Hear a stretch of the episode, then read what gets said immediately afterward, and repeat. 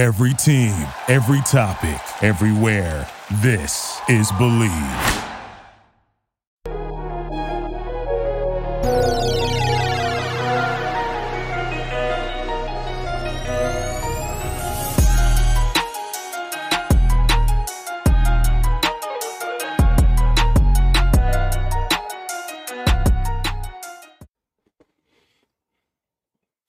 Ladies and gentlemen, welcome back to another episode of Believe in Guardians. As always, I am your host, Amari McPherson, and we have a special guest today. I've had a couple guys on from Waiting for Next Year, uh, multiple guys on through the course of the season, but today, uh, thank you to Joe Gerberry, the owner of Waiting for Next Year. Thank you so much for coming on, Joe. I know it's the off season; we don't have much to talk about, but we're gonna try to get something done.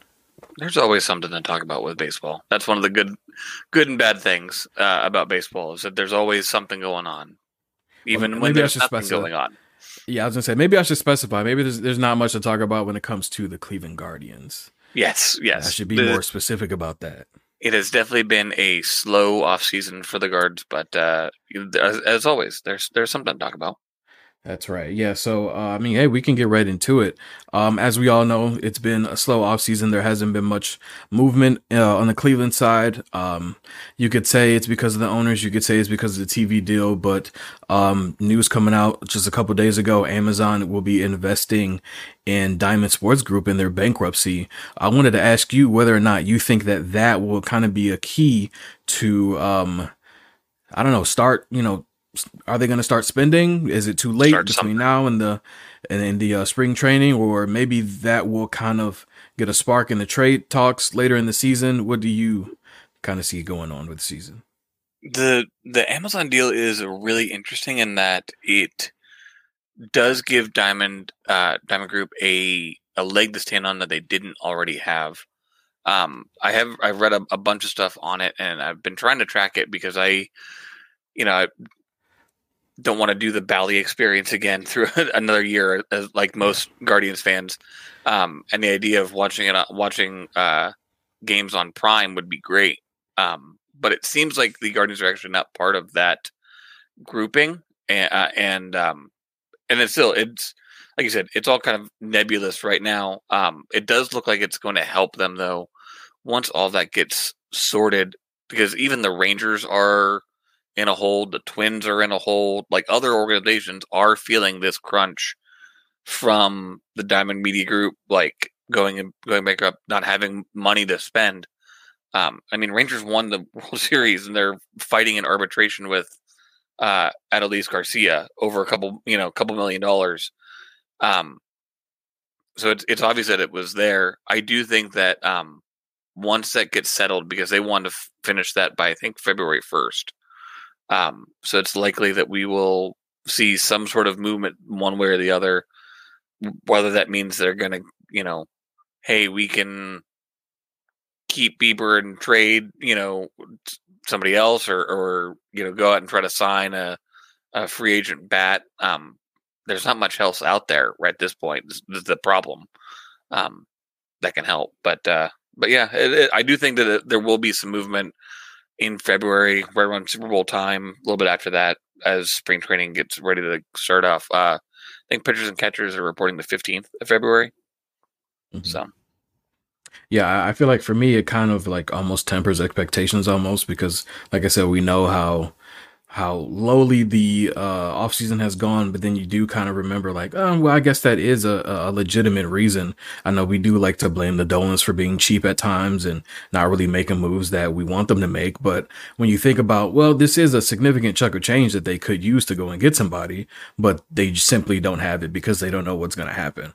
Um, so that's good. But um, looking at the athletic, they graded our offseason as a C minus. So I want to get your thoughts on that because that seems pretty accurate, I guess. And I believe that's after the trade of uh, Estevan Florial. yeah, uh, that's that's a pretty good grade for adding Austin Hedges, Scott Barlow, and uh, Florial. Uh, you know, obviously, you haven't signed anybody of any huge note yet. I think the Hedges deal is way more of a leadership locker room role than a um, an on field uh, talent. I really like the Estevan Florial trade. I think you I think it accomplished what a Shane Bieber trade would do at a much lower cost. Um, the only thing that you know Twitter blows up about trading Bieber, the only thing that would have changed in a in a Bieber return that you got from a Cody Morris return was control. Florial checks all the boxes of what you were, of what the team wants. Someone who's got traits, who's got uh, you know the ability to play a good defensive center field. Um, he's just out of options, so he's a, a DFA player if if the if it doesn't go well, um, which can be okay because they have guys that are coming up. You know, uh, Valera and Jonathan Rodriguez and uh, Jhonkensy Noel are knocking at the door in the outfield. So, um, but yeah, I, I, a C minus grade for a team that's made three moves. You know, and they they bolstered their bullpen. They added some leadership and a good, you know, a a decent backup catcher Pat and a guy that probably is going to start for them in center field. So, I mean, it's a pretty good grade for what they've done.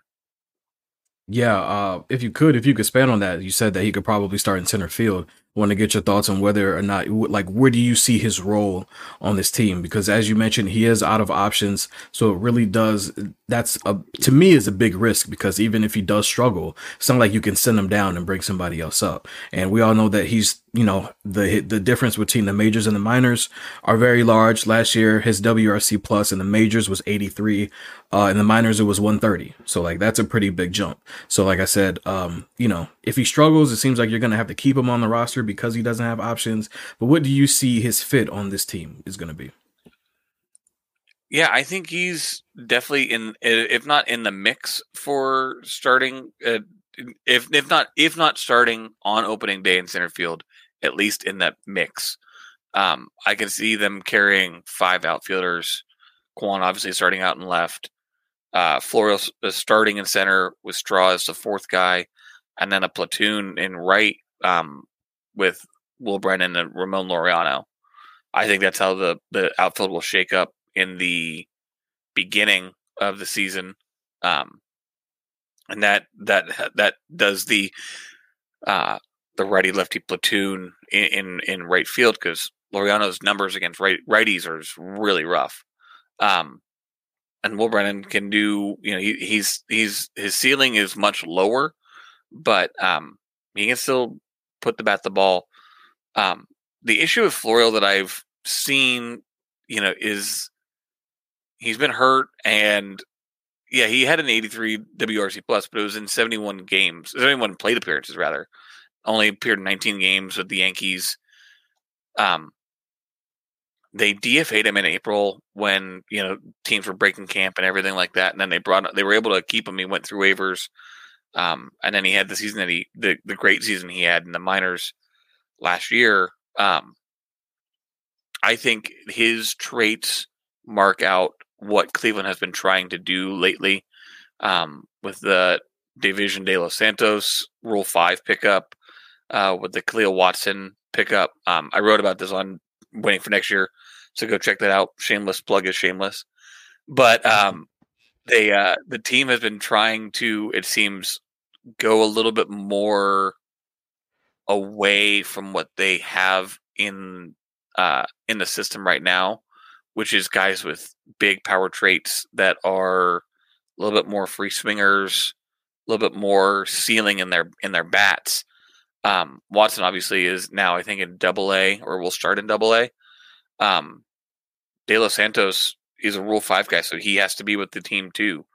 Um, so yeah, I, I definitely agree with you. There is some weirdness with what they have going on that they are like betting heavily on some lottery tickets, um, on Florial, on uh, De Los Santos, because if something goes wrong, those guys are gone, you know. And if they, for those not familiar with Rule Five, um, they were able to take him from Arizona and he has to remain on the major league roster uh, for the entire season. Um, there is a like minimum games played if he hits the injured league or injured list or anything like that. but basically, if he gets sent down to the minors, he has to be returned to Arizona. So um, it's a it's a really wonky situation with uh, Josh Naylor at first and Kyle Manzardo that you acquired last year. So I'm not real sure what they're doing with those, but there are some definitely some some weird uh, quirks there. Yeah, now I have a random question while you were going through that, and I think I already know the answer, but I'm just going to throw it out there anyway. So I believe Absolutely. it was yesterday the the Yankees uh, they DFA'd Oscar Gonzalez. Um, they sure um, did. They did. So would you welcome an Oscar Gonzalez reunion in Cleveland, or are you going to stay far away from him because of his lack of success in the in, in Cleveland uniform? I think it's it's it's funny because I think if you look at the numbers uh, and, and, if you look at the the stats and the and the profile, Florial is actually really close to what Oscar Gonzalez does offensively. Um, he's a little faster, but he plays a much better center field. Um, and the slog that's coming up in high in AAA, um, and eventually, you know, Chase DeLauter is going to get there as well but you they have a chalked outfield in in Columbus with Valera and J Rod, and they want to get Angel Martinez in the in center field, and Noel's playing DH probably. There's really no reason to bring Oscar back as much as we all love SpongeBob, but uh, you know, I, I'm I'm all for it if they're able to work it out, but I don't know how that's gonna fit organizationally. You know, he just ends up being some depth and uh, not really much else, you know. Average average fans will want to have him back because he's a he's a name that we've seen play and perform well, but I don't know that it matches the uh, the numbers too well. Yeah, they'll get the nostalgia of uh, SpongeBob SquarePants theme song right. playing. You know, absolutely comes up to the plate. Um, I do want to throw out one name really quickly. I just just wanted to get your opinion, or really anybody else's opinion, because this is just a thought that I had. Now, as we know, like we just mentioned already, the whole Diamond Sports Group and the lack of funds for the the Guardians and other teams like that. Now, when the news came down that Harrison Bader he was signed by the Mets for, um, I believe it was two years or one year, ten and a half million. Um, now, somebody, I'm not saying that we needed to go get Harrison Bader, but I think somebody of that mold almost, someone who has speed, has a little bit of pop in, in his bat, and somebody who can play everyday center field, especially for the value that they got him for. He hasn't made over 5.2 million over the past two years. And when you uh, do the average out, I think it would fit well within the Guardians' uh, payroll. Um, I think, like I said, it doesn't have to be Harrison Bader, but why do you think a move like that wasn't made for Cleveland? I think the money tied up right now, and I do think they have some guys that they like that are coming up. Bader would be a really good bridge guy, um, and, and to that DeLauter, to the um, Valera uh, time frame you know the the the one year guy that's going to come in and and do something um it would there but i uh, you know i you those guys are you're looking at you know a little cheaper something along the line you're you're looking for surplus value if you're cleveland. That's basically the the catchword that they always have um and with bader the the pluses he has with his bat don't necessarily, or with his glove rather, don't necessarily weigh out his bat. He does. He is a good hitter, but it's not at the. uh the, what you're looking at is like Myles Straw. Myles Straw is able to be a not great bat and center field because he saves you 22 runs a game. In 2023, Zack Meisel wrote this week, you know, he only saved I think six or seven runs. So that drop off was was monumental because he wasn't playing as well on defense and then wasn't hitting, so it was just crapped. Um, Bader isn't isn't as he's better at the plate, but he's not as good defensively in center. And I think you're just able to, you know, I think honestly it's just the money that really kind of hung it up because they, it is that was a move that you know could have made. I hadn't heard of Bader, I heard thought of Bader as being a, an option is because we've already, you know, we have Myles Straw on the team. So they getting a, a, defensive specialist in center wasn't really an an option. Most, you know, most everyone was looking for upgrades at uh, on, at the plate, necessarily in defense. So, uh, I I want to kind of keep beating a dead horse really quickly as we keep bringing up Shane Bieber over the past couple years. Will he get traded? Will he not get traded? What's his value like? Um, I read somewhere, I can't remember um, where it was. And as we try to figure out what his value may be, um, I look at the movement and contracts of Tyler Glasnow and Chris Sale, and the money that they got. Two very injury prone guys, and uh, someone right. like Tyler Glasnow who hasn't pitched, I think, over 140 innings in his career yet. Um, but someone who got a lot of money, and sure, it was with Los Angeles and they can afford it. But it, it has me thinking about the value about Shane Bieber, someone who has been a little bit injury prone. Maybe his ceiling isn't as high. But when I look at two guys like that, I kind of, my, my expectations, um, I guess aren't tempered in that way because maybe right. they could get what they feel is a decent deal out of him. And as we know, Cleveland, they will not budge unless they get what they feel as a as a proper deal for any of their players. So I want to get your thoughts on that as well as we continue to hold on to Bieber and we don't really know when or if he'll be traded or if he'll walk away as a free agent. Yeah, I want to check on it real quick. I want I was trying to go off of memory, but um, Shane Bieber pitched 200 innings, not in 2023, but in 2022. If you add up Tyler Glasnow's 2021, 2022, and 2023, they just barely get over 200 innings over the last three years. Um, so just to show you how injury prone he's been, um, yeah, the the the Guardians front office tends to set a price and then says you're coming to me or you're not coming at all. Yeah, and no, they do not budge. Uh, um, and there is obviously they do. We know, you know, uh, we say they don't, but they obviously their their negotiations don't go that way. But um, yeah, to see the deals at, that Glasnow got and say the the trade for Sale and the extension that he got, um, to think of like Vaughn Grissom, that's a really good player. Like he he really is. He's got six years of control. Um, he was in up and down from the minors last year for Atlanta, but um, I mean that's a, a really a pedigreed player um, that can play center field, that can play on the infield. Um, and Boston got him for a guy who has pitched even I think less than Glasnow over the last couple years. Um, Shane Bieber has has value in the league and that's what has always struck me as kind of wonky about trading him. If you're trading him for a bat, you have to get control. Like I mentioned earlier with the Florial trade for Morris, um, you have to get controllable guys, either major guys with three or four years or prospects that are that haven't started their clock yet. Um, as we get closer to Bieber being a free agent, those numbers and and are going to come down. Um, but also you have to look at the present day value for a team that has a central division, you know, in its sights. What are you going to do now if you trade Bieber? Are you going to go with Triston McKenzie, who nearly got Tommy John surgery last year? You're going to go with all three kids, uh, you know, Tyler, uh, Tanner Bibee and Gavin Williams and Logan Allen we're going to see Hunter Gaddis pitch. We're going to see Ben Lively pitch a lot. You know, um, you don't have Cody Morris anymore.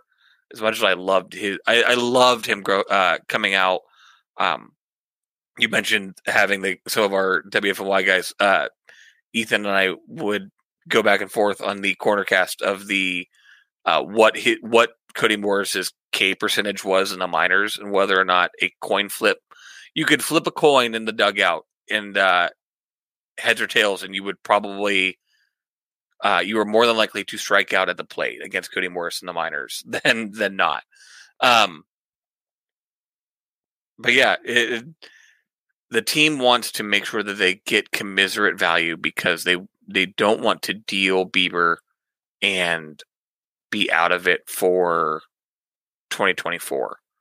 Um, so you have to be able to deal him that's either a f- an eye fully to the future or something that's going to help you get there this year where you pick up maybe you know a, not a not a Noah Syndergaard but something along those lines of that trade last year with Amed where you get a uh, a starting pitcher that might have a bloated contract but a better prospect or a better bat that's helping you this year.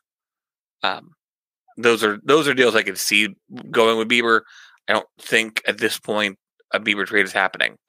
Um, you know, we are less than a month away from pitchers and catchers, and they like having things a little bit more settled by now. And we've obviously, uh, when like I said, we've mentioned the Diamond Group.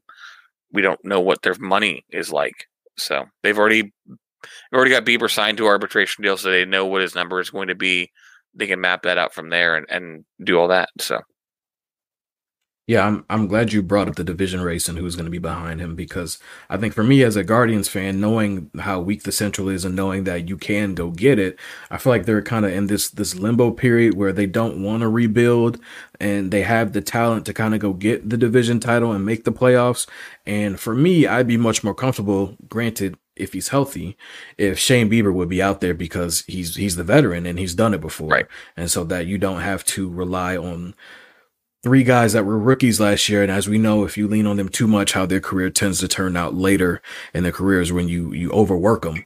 Um, right. So for me, I feel like I'd, I'd be pro keeping him. I guess my only thing would be, are they trying to, um, increase his value should he perform very well over the first half, I guess.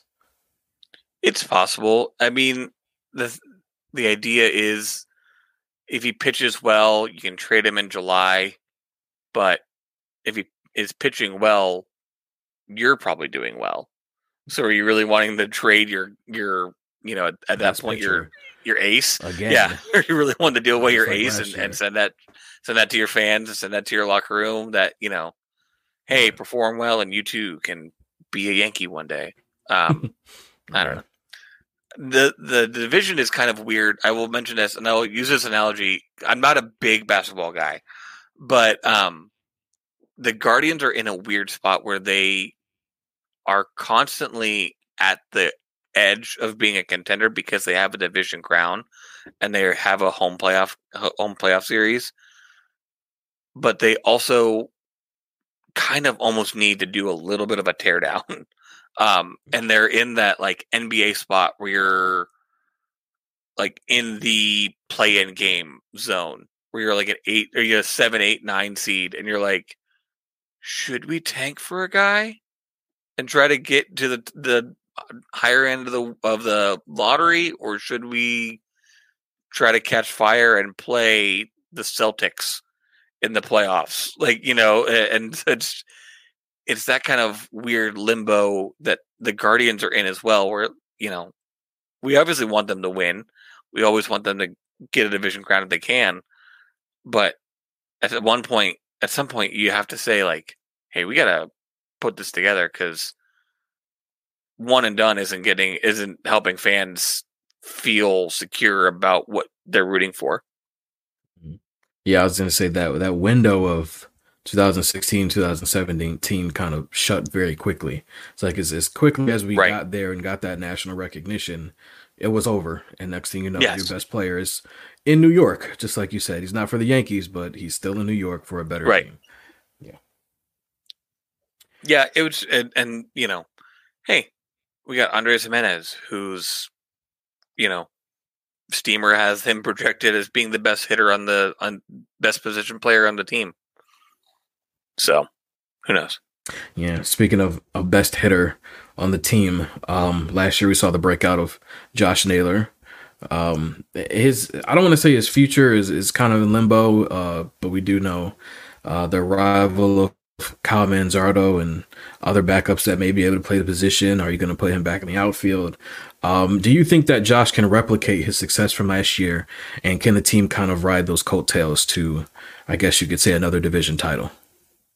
Absolutely. I don't see that there was nothing in Josh's profile last year um, that screamed outlier to me. Um, you know, he he started performing better against left-handed pitcher because he started facing more left-handed pitching.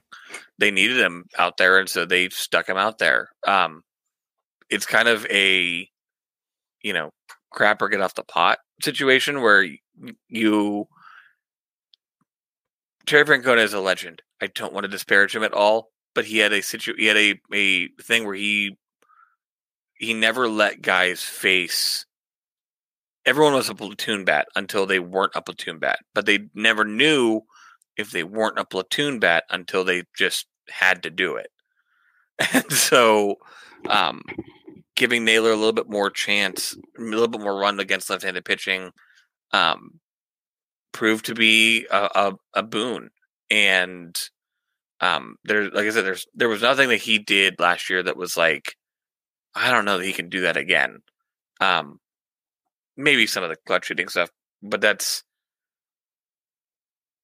I you know it, it, he's he is a guy that almost has that clutch gene in him, and you can tell that he has the locker room that he is a a guy that that feeds on the on that moment, and I don't doubt that he would be able to do it again if he if he was trying. So, mm-hmm. Yeah, um, obviously we hope that he can replicate that success. Um, because Jose Ramirez is now 31 years old, and even last season, despite really another great season out of him, it seemed like he kind of regressed a little bit. As we know, he's getting older. Um, isn't playing as much every day at third base. Of course, he's getting those days off at DH. Uh, but how long do you think he can keep this up? Because you know he does have this this loyalty to Cleveland that we love, but at some point, you know, we kind of not get rid of him, but it's like you said, kind of uh, crap or get off the pot, and hopefully it's with him while he's still healthy and he's kind of that right. that cog um, in the lineup. But how long do you think he can can keep it up?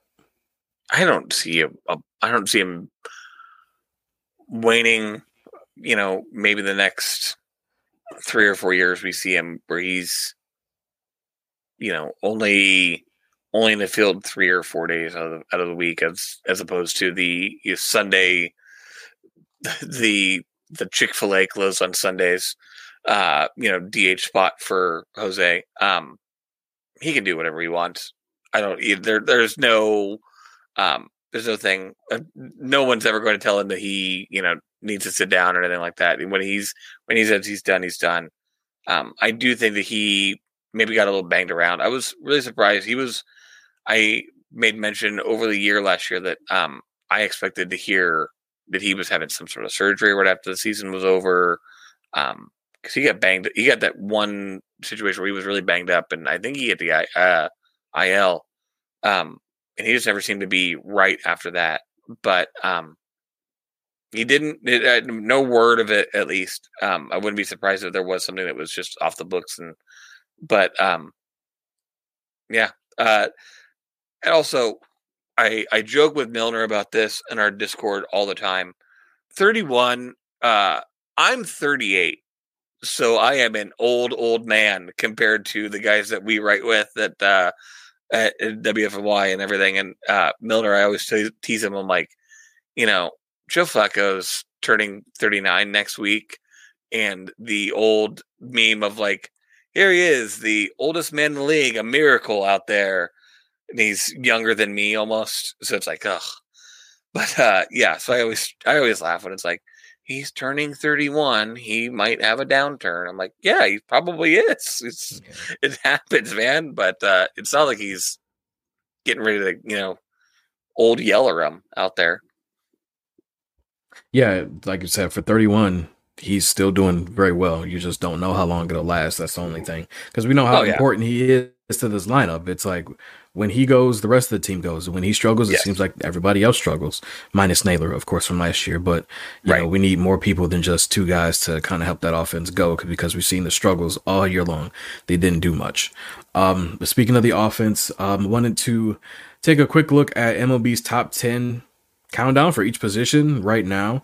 Uh, we just talked about Josh Naylor, and um, he was not in the top 10.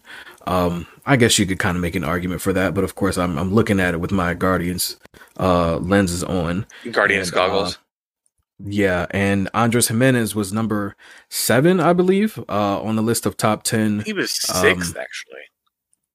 Oh, I actually pulled it up right now. He was uh seven behind Matt McLain of the Reds, Ketel Marte of the Diamondbacks, Luis Arraez of the Marlins, Marcus Semien of the Rangers, Jose Altuve of the Astros, and a little bit of a cheat because it's only been revealed recently that he's going to be playing second base every day.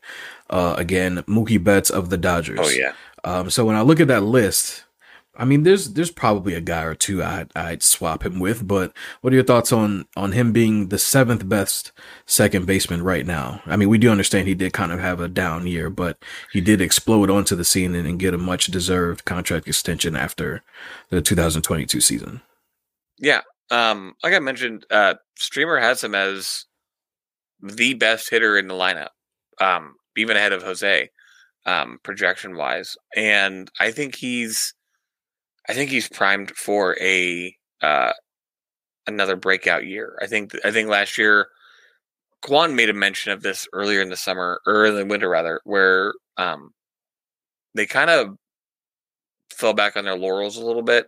They weren't pushing as much, and he. It, I don't remember hundred percent, so I'm, I feel bad even bringing it up because I don't have the quote right in front of me. But I do think that there was a little bit of these guys um, taking some time off and and not necessarily pushing as much as they could. Um, but he may. I I think he's one of the very best that's out there, and um, I I agree with his placement on the list. Really, um, the Matt McLain you can maybe argue a little bit should be there. I do think that Ozzy Albies is way more upset than Andres about being left off the list than uh, being, you know, left seventh. But um, yeah, I, I I think it's I think it's accurate. I think he's probably in the upper echelon of second baseman in the league, and you know he's one of the best hitters in the in the lineup. I think he's, um, if not the most. He's he's not the most important. I don't think. I think you're. I think you are right in saying that Jose is definitely the straw that stirs the drink with the lineup. But I think him uh, Gimenez is, is pretty high up there. I also am fine with him staying at second base. Yeah. Everyone wants to move him back to shortstop. Just leave him at second. It's fine. It's okay. It'll be all. It'll be all right. It really will be. Yeah, I actually agree with that because um, there was some talk whether we don't know how real it was about moving Jose back to second and all that. I mean, he's he's pretty much at home at third, and I'm fine with Gimenez staying at second, especially when you have a plethora of middle infielders and shortstop in general. Um, when you have a hole over there, so let them find their place over there. Um, right now, I don't know what they were, you know, looking at when it comes to the ranking. I think for me, I I think at best I would put him fifth, just because when you when you take into account his defense as well, not just his, his offense, right. like you said, uh, Steamer has him probably being the best offensive hitter on the team. I think that that probably gives him more of an argument to kind of be top five, if you will. But um, I guess seventh isn't bad, right? It's top 10. So, hey, you know, there's 32 teams. You're in the top third. Absolutely. Yeah. Absolutely. Yeah. All right. Before we wrap up, uh, I do want to ask you uh, who you think is the most important player on the team. And I guess we just kind of answer that question. So I guess we'll piggyback off of that. Um, outside of Jose Ramirez and Josh Naylor for 2024. Yeah, uh, we just talked about Gimenez. It, it, it, to me, it's him because he, he helps create that upper third of the lineup, upper fourth of the lineup, you know, um, into something that's unstoppable almost. Um, behind him would be Kwan, and we we saw I think twenty I think twenty twenty three was Kwan's baseline, and even then, that's a really good baseline for a player. Um, he was he struck out a little bit more. He wasn't getting as many like bleeder doubles down the line, um, but you know what you're getting out of Kwan. You know you're going to get a productive bat that is, you know, he's not going to walk. he's not going to strike out a bunch. He's going to get on base He's going to get ahead. I do think they're going to actually use Jose hitting second this year um, instead of at third, um, and put and flip flopping him and Gimenez, um, which I which I love. I love doing that because that allows Jose to get more at bats. Um, when Kwan's up there, you know he's going to get good pitches because he has somebody who's one of the top ten hitters in the league in Jose behind him, and then you have uh, Andres getting meatballs because a guy or two is already on base. Um, so I think that's I I, I imagine that's how the lineup is. This is the first year with uh, Stephen Vogt, so we have no idea what his tendencies are going to be. Um, Terry Francona was very much a like we're going to put a lefty and then a righty and a lefty and a righty and lefty and a righty and, and swap the the the lineup as much as he could. Um, but uh, I I do think that that's something we can maybe look forward to. Um, but yeah, to me, it to me, it's Andres. He's the guy that uh, really needs to get back to the MVP form that he had in 2022. Um, and if if and when he does, uh, I'd say when, I think he, I think this lineup will look so much better, and we won't have to worry so much about who we missed out on trading away Bieber or Clase or whoever. I don't agree with trading Clase either. Um, those guys can all fly away. Yeah, um, I do want to bring up another name. I actually do agree with you, but another guy that I would love to have a, a breakout season and continue that success from last season is Bo Naylor. Um, I just think Oh, his yeah. ceiling is is off the charts, and I think if he can, I mean, he pretty much unlocked his offense during the last month of the season. We saw he hit, I think, like 307 over the last month. Um, if he can continue that into, uh, you know, 2024, then yeah, you got yourself an all star lineup that can easily make a run at the division title. Right. You're looking at, I mean, and him getting, he's going to be the starter. He's going to play five, you know, four out of seven, five out of seven games a week. Um, with Hedges getting, you know, the the Bieber starter or whoever. Um, but getting his production more times out of the week will boost the lineup so much better because of what we saw the uh, the catcher position do at, at most of the year last year. It was horrible. It was as black of a hole as possible, and getting as good of of Naylor's production as there as it was last year. That is such a giant jump in value um, over what was. That's a that's a really I had I not forgot about Bo, but that was that's a that's a really good option. Um, one question I had for you that I want that uh, we hadn't brought up: Who do you think is the starter at shortstop? Gabe, Gabe Arias or, or Brandon Rocchio? I'm gonna say Arias. I, I I'm gonna say think that- Arias. Yeah, I'm going to say Arias because I think that he did enough to earn that position at least going into the season. Now, Okay. after that, we'll see whether or not he loses it, but I think it's his job to lose. Okay. I'm I think Rocchio will end up being the starter by the end of the year. I think Arias so I probably agree that he gets the he gets the nod on like opening day, but I think Rocchio is the floor is so much higher with Rocchio. The ceiling's not there. I mean, Arias could be Carlos Correa. He really could. He has that bat. He has the exit velocity. He has the the pop and the defense is good enough to be to stick at shortstop. He can he can play anywhere, but um, the swing and miss is just so much with Arias that it it, it hurts. So um, but Rocchio has such a sweet swing. And he can hit 270. He can maybe hit 15 home runs, but he can also hit like 30 doubles.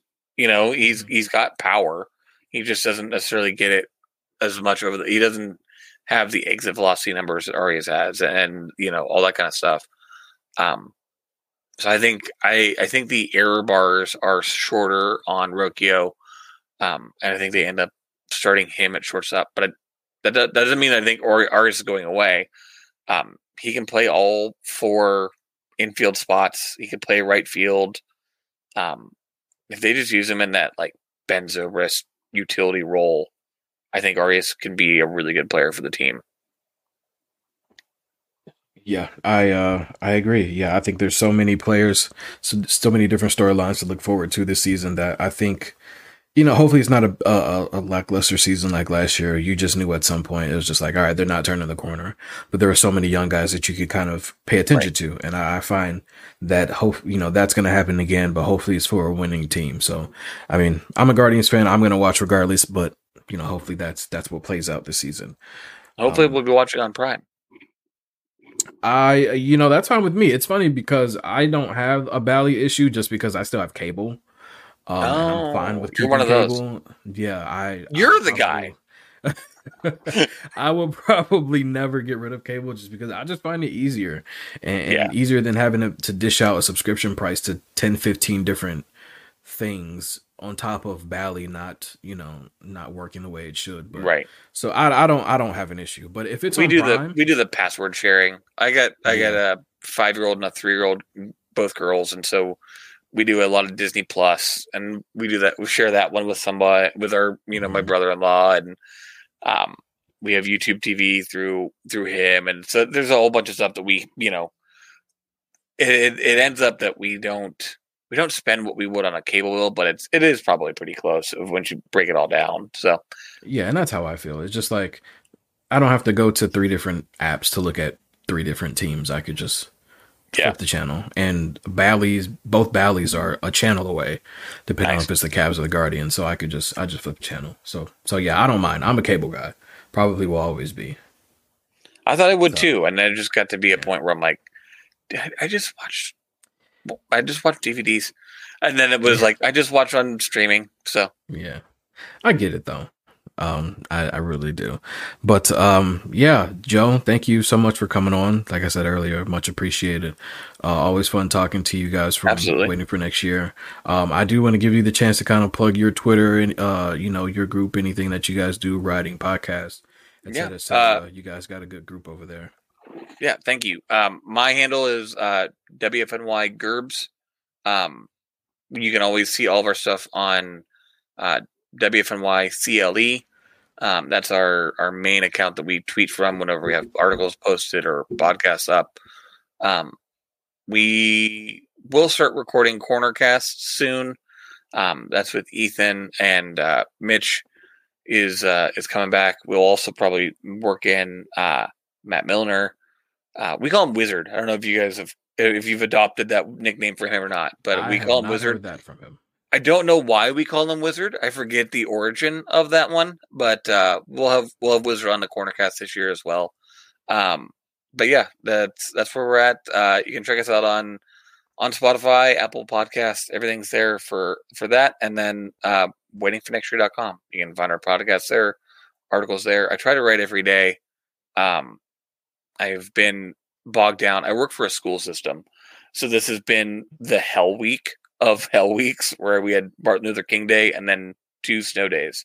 So my I my workload has been all over the place with having to watch my girls and everything. So yeah, uh, make sure you guys go give them a follow. Uh, as you know, I've had a couple guys from from them uh, on the show before. Always a great time. Uh, but like I said, Joe, thank you so much for coming yep, on. Thank you for having um, me.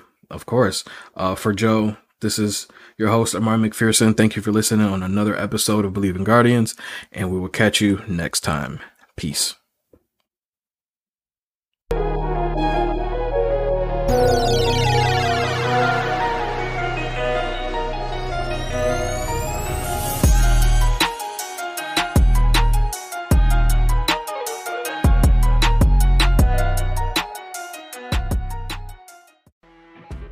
You know, when you're listening to a true crime story that has an unbelievable plot twist that makes you stop in your tracks? That's what our podcast, People Are the Worst, brings you with each episode. I'm Rachel. And I'm Rebecca. We're identical twins who love true crime cases that make you say, didn't see that coming, and we hate the people responsible for them. Listen to People Are the Worst now on Apple, Spotify, or wherever you get your podcasts.